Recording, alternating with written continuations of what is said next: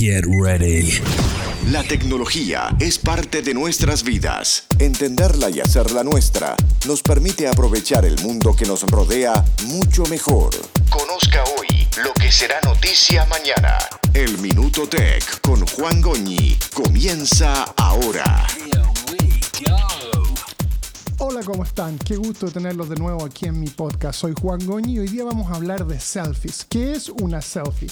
Selfie es una fotografía que he tomado yo personalmente y en la cual estoy presente. Esto ha sido gracias a los avances en la tecnología, especialmente con los nuevos teléfonos celulares que tienen cámaras impresionantes. Hablamos de los teléfonos iPhone, los teléfonos Android y por supuesto los teléfonos Nokia. Todo esto ha hecho de que tengamos en nuestro bolsillo una cámara fotográfica de muy alto nivel que permite sacar fotos muy buenas. De hecho, según las estadísticas del sitio Flickr, que es uno de los principales sitios que usan los fotógrafos semiprofesionales para almacenar sus fotos, es un sitio de la compañía Yahoo, eh, la principal fuente de fotografía digital son los teléfonos iPhone. Ahora, ¿por qué la controversia de los selfies? Yo personalmente no tengo ningún problema con ellos. El hecho de que tú aparezcas en la foto y que puedas disfrutar ese momento de tu vida, ese instante donde tú estuviste cerca de un famoso, cerca de una instancia o en algún momento que significa algo para importante para ti, no le veo ningún problema en que aparezcas tú en la foto. Tampoco le veo ningún problema a estos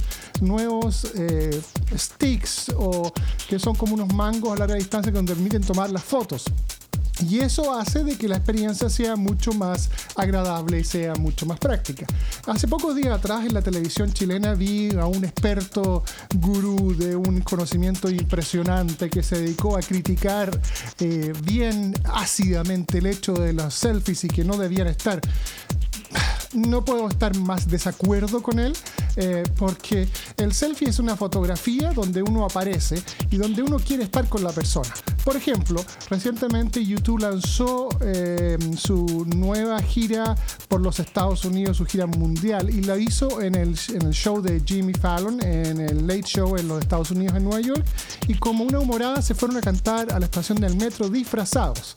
Y en un momento uno de, las, eh, de los asistentes que no sabían quiénes eran cuando se sacaron el disfraz, Bono le cantaba personalmente en la cara a una de las fans que estaba ahí presente. Y fue curioso porque ella perdió gran parte de la, de experiencia de estar frente a Bono que le estaba cantando a ella eh, y perdió toda esa experiencia porque estaba tratando de hacer que el teléfono funcionara. Eso es uno de los problemas del selfie, pero en realidad uno quiere contar la historia. Yo estuve ahí, yo estuve con él, yo, él estaba al lado mío.